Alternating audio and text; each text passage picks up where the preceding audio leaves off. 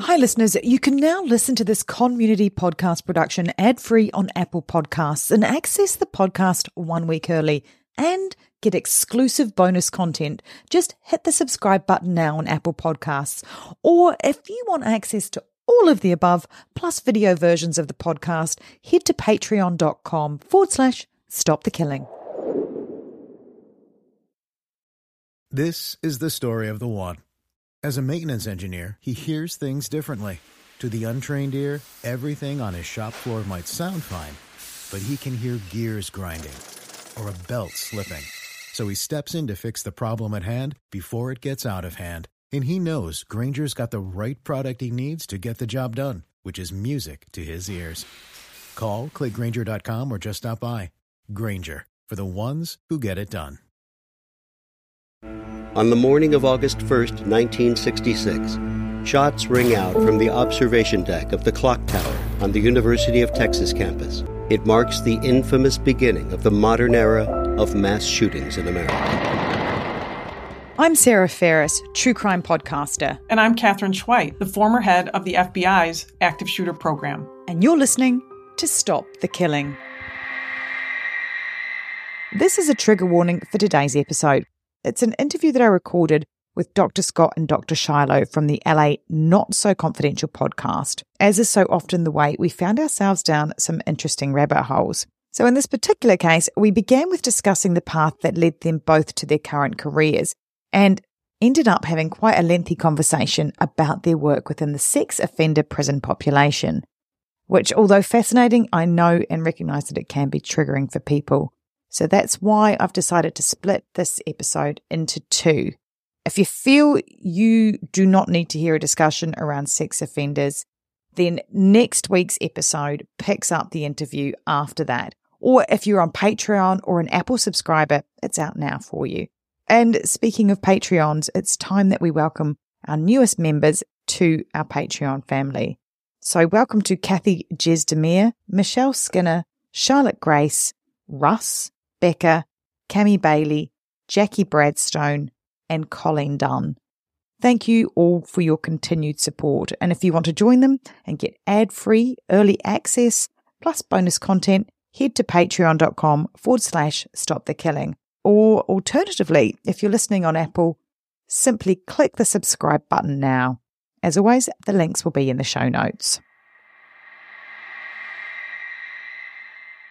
Well, welcome to this episode of Stop the Killing. We've got some very special guests today, and apologies for Katherine, who actually seems to have a life on a Saturday. How dare she? Oh, very dare she.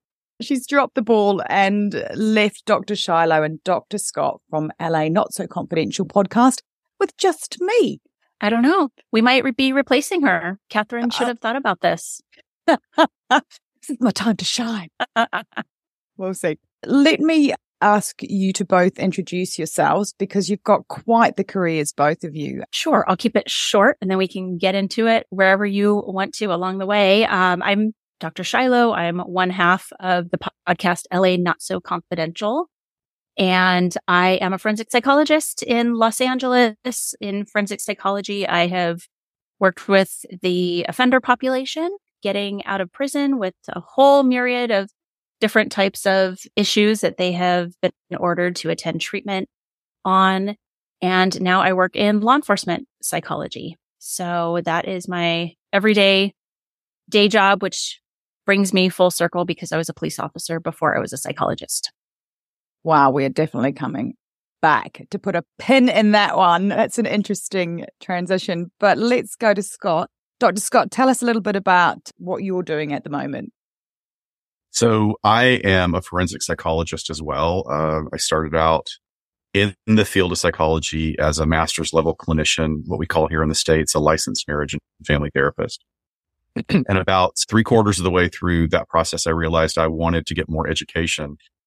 So I pursued getting a doctorate, had no idea that my doctoral program had a heavy emphasis in forensics, especially family custody evaluations and expert witness court engagement. So just sort of open my head to possibilities that I had no awareness it existed. And I was really unbelievably lucky, like just luck of the draw that I got an opportunity for a forensic full-time internship with Dr. Shiloh. And that's where we met. We were the only oh. two actually. There were four interns, but we were the only two that were doing full time. So we were there mm-hmm. with each other four to five days a week for a year with pre and post incarceration sex offenders, as well as individuals coming out of the prison system mandated for mental health care that have what we call dual diagnosis. So they had a pretty significant history of substance use issues along with a qualifying mental health condition. And it was the best training. I mean, just the most intense, wonderful training for a year. Shiloh stayed with that organization and continued in that forensic clinic. I went to California Department of Corrections for three years working in a mental health unit in the state prison system and then worked at the world's largest mental health system within the jail system in the area where I live in Southern California. And now I'm uh, working with law enforcement in a co-responder model. And my previous history is I was a professional dancer from college on until I got to be about 30. And then I transitioned into different parts of entertainment. I worked as a casting director, worked as a post production supervisor, worked as a line producer in some different areas of DVD content. And I had a great gig, wonderful gig. And I was like, oh, this doesn't have a retirement. So I'm going to go back to grad school. Best decision I ever made. This has been a, a great career for me. Wow, that's quite fascinating, actually. Like you went very LA to begin with, didn't you? Very oh, jazz hands entry into it. But was there a aha moment that made you choose psychology? Or, I mean, because obviously you could have done anything, but what was it that drew you to that? Oh, the big thing was I did a show in Vegas as my career was kind of coming to an end, is like everything was starting to hurt really bad. And I was on stage in Vegas and I got set on fire by one of the props. What? And then I, Hold yeah, on. I got, I caught on fire the next night during a magic act, a, a sword like sliced above my eyebrow. And then the next night I oh was doing God. this big jump as dressed as a genie, by the way. And my foot got caught in my harem pants and I fell and rolled off stage. And I was like, I get it. Universe. Three. Whatever is up there, it is time to get out. Yeah. And my therapist actually had been pushing me for years. He said, I think you would be really good at this. And I was like, nope, not going to do it. Not going to do it. And I went and took an intro class at the master's program. And within, within 10 minutes, I just felt like parts of my brain crackling that I hadn't been using in a long time. And I was sold. So. Wow. That's very cool. Yeah. What sort of age were you when you, you know, decided to go for a less flammable kind of career outfit? So it was about age 40. What a transition. But It did sound like you were just getting a little bit too slow at the end there with those, you know, swords hitting you in the face and That's crazy. I get it. I was like, I was literally, I felt I was on my back. I get it. I get it. It's time. It's time to go. Three for three. It. I'm out. I'm out. One song. I've gone. Now let's uh, let's uh, flip that and ask you, Dr. Shiloh, because you didn't come into this with such a jazz hands entry for sure. I feel like you were oh, always. Oh, she was Charlie's Angels. Charlie's Angels. She's Angels. like one of the Charlie's Angels. But also, am I right in saying it was slightly bred into you? Oh yeah, you're you're absolutely right. Um, and it's funny because of all, I'm such a planner. I'm such an organizer. I had my life for like the next decade planned out. And for all of those efforts, I never wanted to be a cop. I never intended on being a psychologist. Like how I've landed here and yeah. am just super happy and content with what I do is beyond me. You know, my parents and particularly my mom being a, a female cop in the 70s was such a trailblazer. And I'd grown up around the dinner table with extraordinary stories of working as deputies here in Los Angeles, which is one of our big agencies out here. But I think most kids want to do something kind of bigger and better than what their parents did. So I had the interest of law enforcement investigation and just kind of what does that all mean for human behavior. But I didn't want to be a cop. I really just like there was nothing in me that was like street cop is what I want to be. So I went to college. I double majored in criminal justice and psychology in undergrad. And I had my eyes set on going to work for the California Department of Justice, which is like California's mini version of the FBI. Ooh, so yeah. they, you can go in with just a bachelor's degree and be a special agent and start your trajectory there. But when I graduated from college, the whole state of California was on a hiring freeze. So here I was. I was working part time as a police cadet, just a job for college students to kind of see what it's like behind the scenes at the police department. And I was working part time at Starbucks. I thought, you know, as the months ticked by, I'm like, okay, I have my degrees. I need to get a real job. So I started setting my sights on the FBI. I said, I'll just go federal then. Um, but you needed experience. You couldn't just do it with a degree. So I definitely wasn't an attorney. I wasn't a linguist. I wasn't an accountant. So law enforcement it was. Those were kind of the tracks you could go under. So I had gone to my captain and said, if I put in for police officer, would you guys consider hiring me? But I think they knew it was a stepping stone for me. And he said, we would love to have you. Just give me four good years if I invest in you. And I thought in my head, that's perfect because that's all you need to apply to the FBI. yeah. So yeah. So I worked patrol for seven years. I stayed on for seven years. Absolutely loved it. Would not take it back for the world.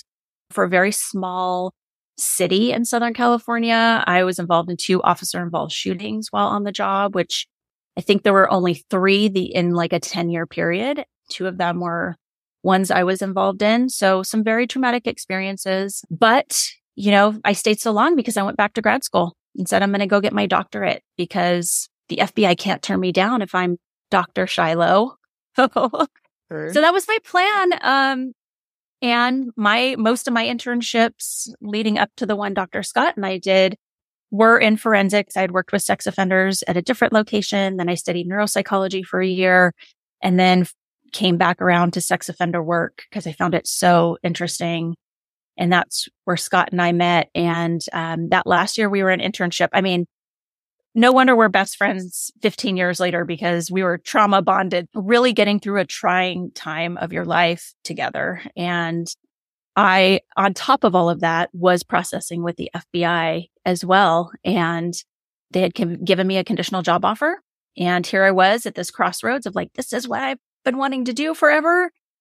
And then where we worked gave me a job offer. And I thought, oh my gosh, I really love what I'm doing here. And if I don't really want to go to another academy and they can send me wherever the hell they want to send me. so, you know, I had a mentor. He had, he's still for 20 something years been my law enforcement mentor. And he was the assistant FBI agent in charge at the Los Angeles field office. And he said, I can't even guarantee you come back here. And once he said that, I was like, I'm going to go this psychology route because I love the forensic work that I'm doing. When I got to that third year where I was with Scott, everything shifted because our training was so incredible. The way in which I understood what our mission was to assess risk, to do these psychological assessments, these risk assessments for future reoffense, and how you turn that into a treatment plan to re- re- try and reduce recidivism of any other victims being created.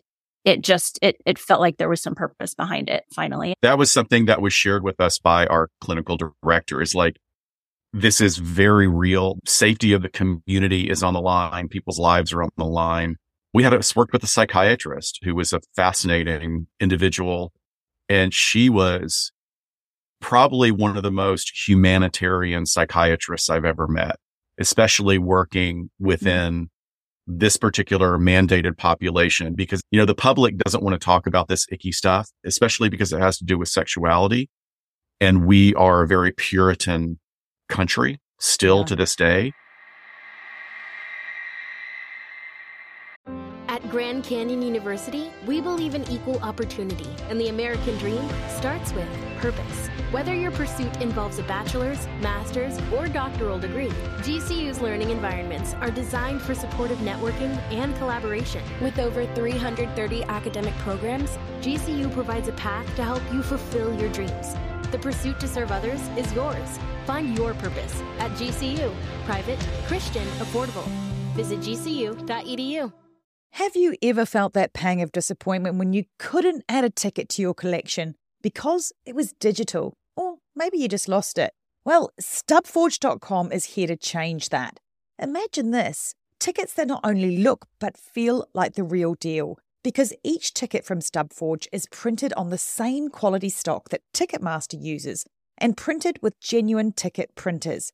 It's like holding a piece of the concert, the game, or the show right in your hands. But Stubforge isn't just about replacing tickets. With the easy to use interactive designer, you can create custom tickets for anything from concerts to sports games, pregnancy announcements, or parties. Why not make your invitations stand out with tickets that are as unique as your event? And if you're trying to complete a back catalogue of missing tickets, Stubforge offers bulk discounts to make it both easy and affordable. With Stubforge, you can once more give your loved ones physical tickets and see their eyes light up instantly at the best gift you can give. So, whether you're looking to reignite your ticket collection, craft the perfect gift, or send the coolest invites, head over to stubforge.com. Start creating today and see how Stubforge makes every ticket a story worth saving. Visit stubforge.com and start making tickets today.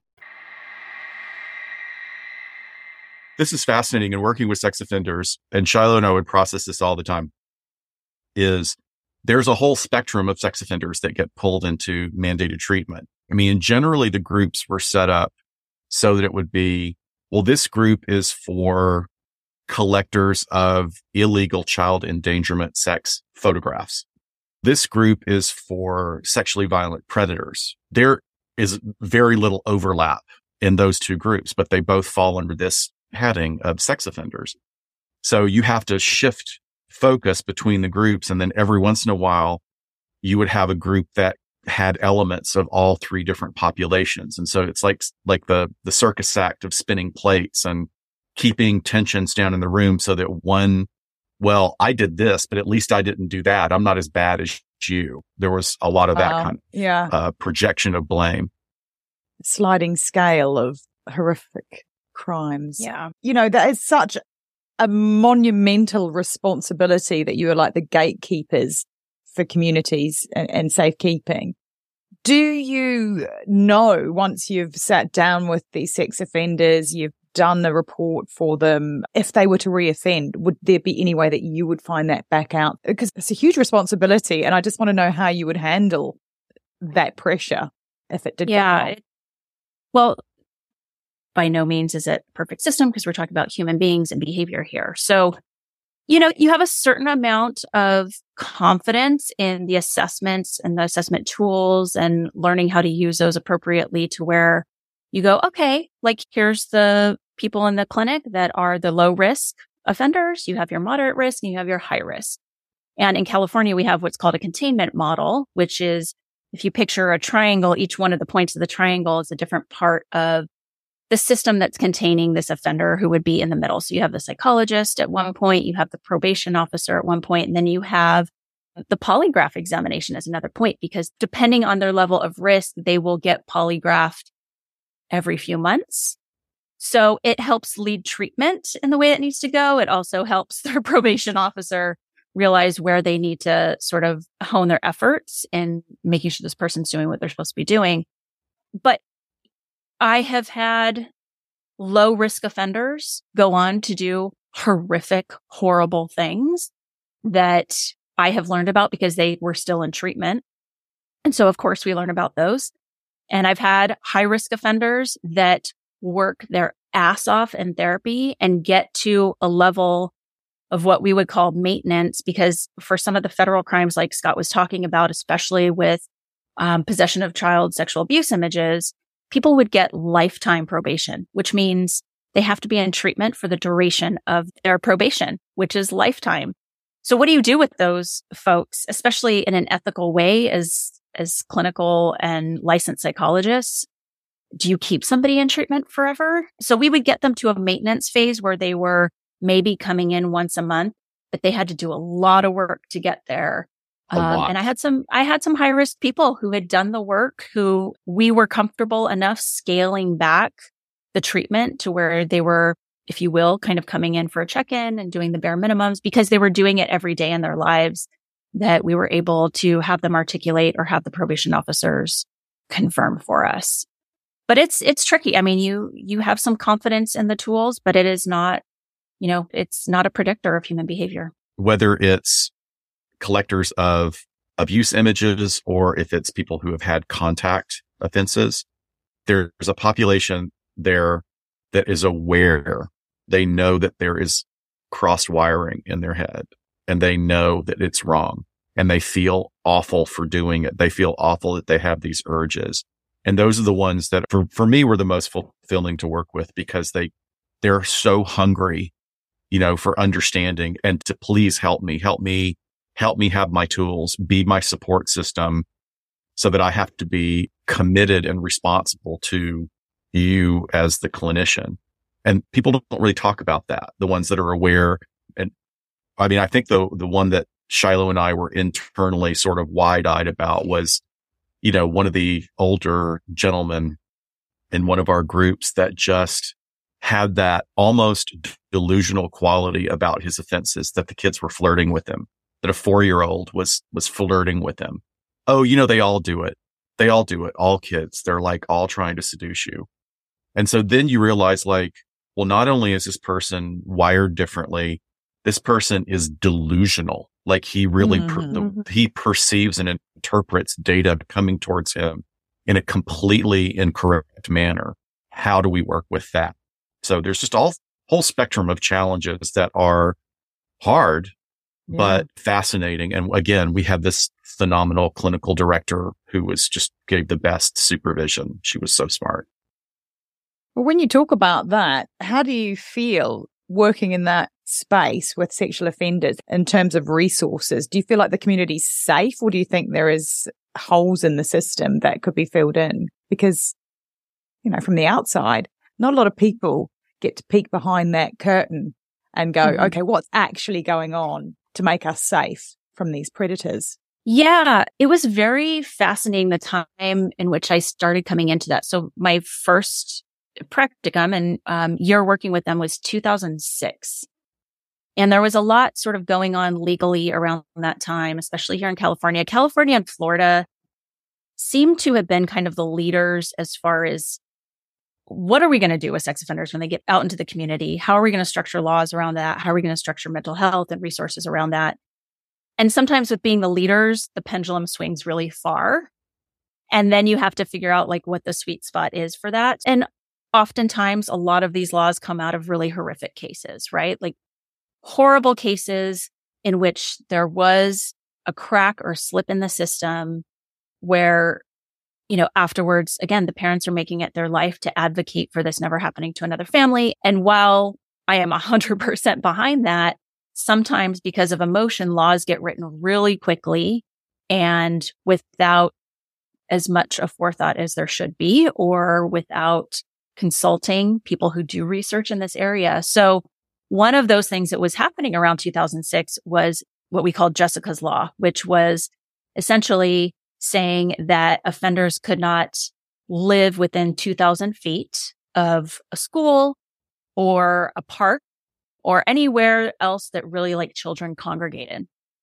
And I, I had a different brilliant supervisor at this time who said, this is going to be a bad idea because it's going to actually put the population at a higher risk for their safety. And I was looking at him, I was like, what? Like, what, what are you talking? Yeah. And here, like, I'm a cop, right? Like, I was still a cop, like working yeah. at this time. I'm like, I don't know, buddy, but it sounds like a pretty good idea to me yeah. until you realized he was looking years down the road. He just had that kind of mind. But the research started coming out that sure enough, it made it so impossible for people to find a place to live mm. that what it mm. did was it elevated their stress and their instability, which were actually risk factors that put them in a place to reoffend.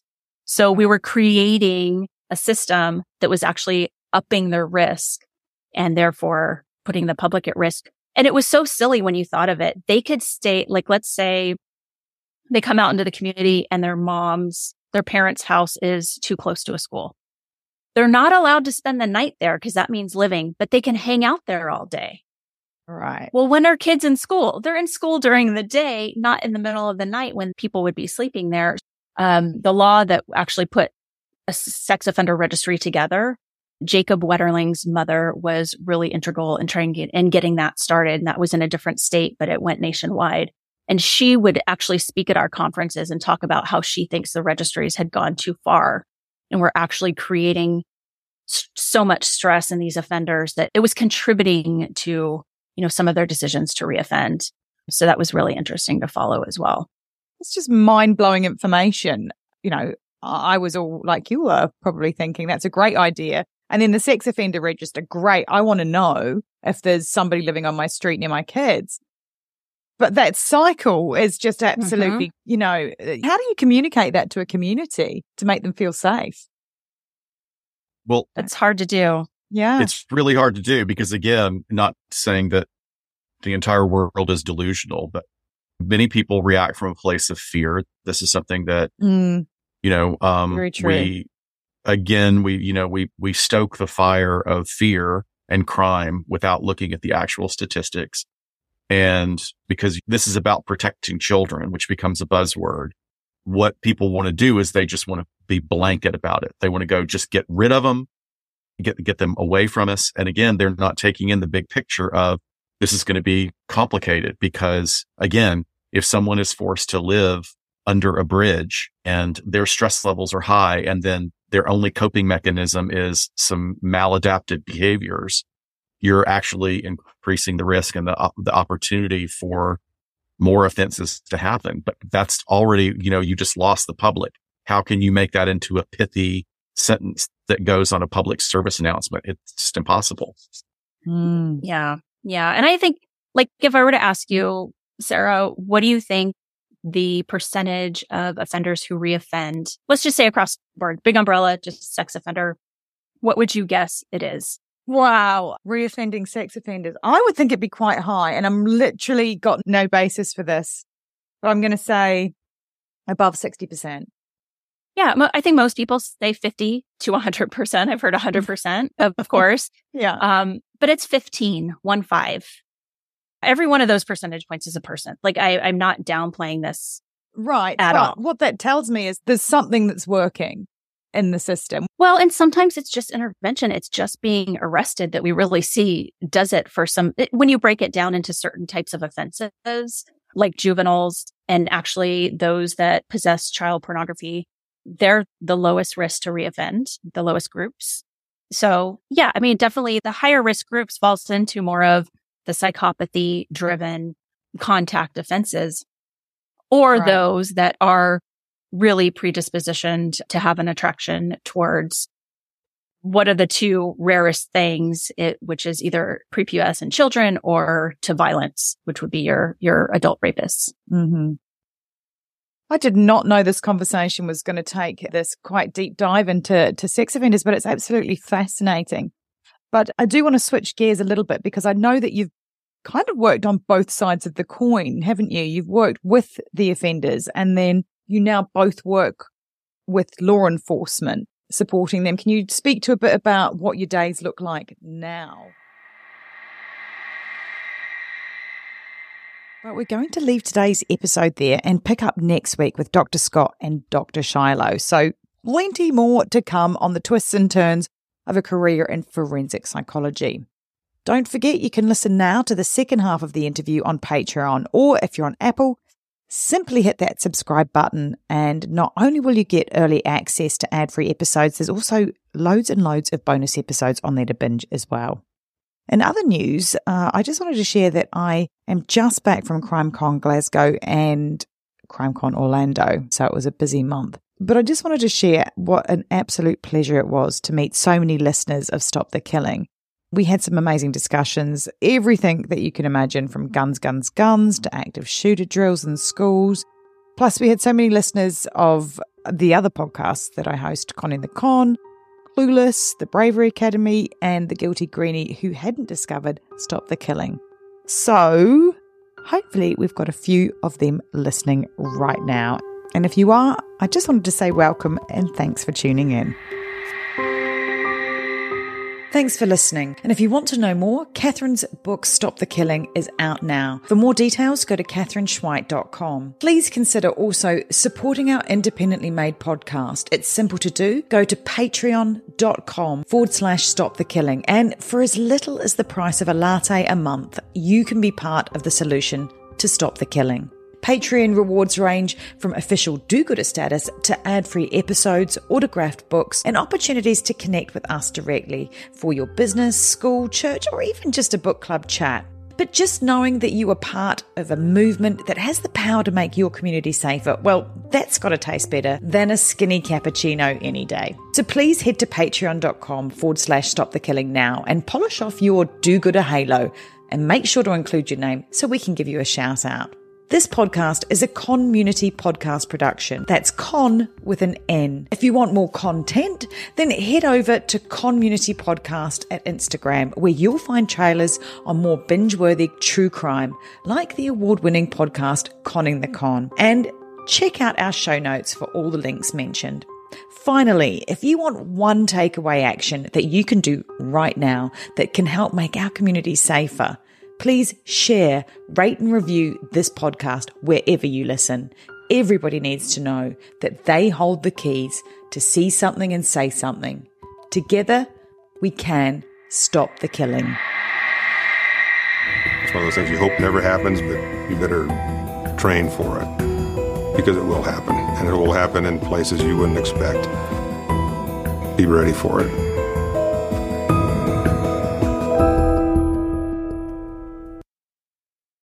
Hello, this is Dr. Grande, the host of True Crime Psychology and Personality.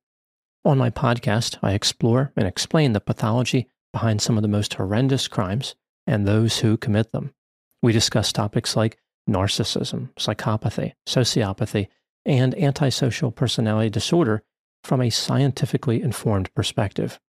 What is a narcissist? How do you spot a sociopath? What signs can you look for to protect yourself from these dangerous personalities? It's not just about the stories, but also the science and psychology behind them. So if you're interested in true crime or mental health, I'd encourage you to give my show a listen wherever you get podcasts. Hi, I'm Matt Harris. Seton Tucker and I host the podcast Impact of Influence, which for two years covered in depth Alec Murdaugh, who was eventually convicted in 2023 of murdering his wife Maggie and son Paul. That story continues to evolve, and we will cover that. Plus, we will tell you stories of other true crime events that have happened in the South. Please join us on Impact of Influence and give us a follow on the Impact of Influence Facebook page.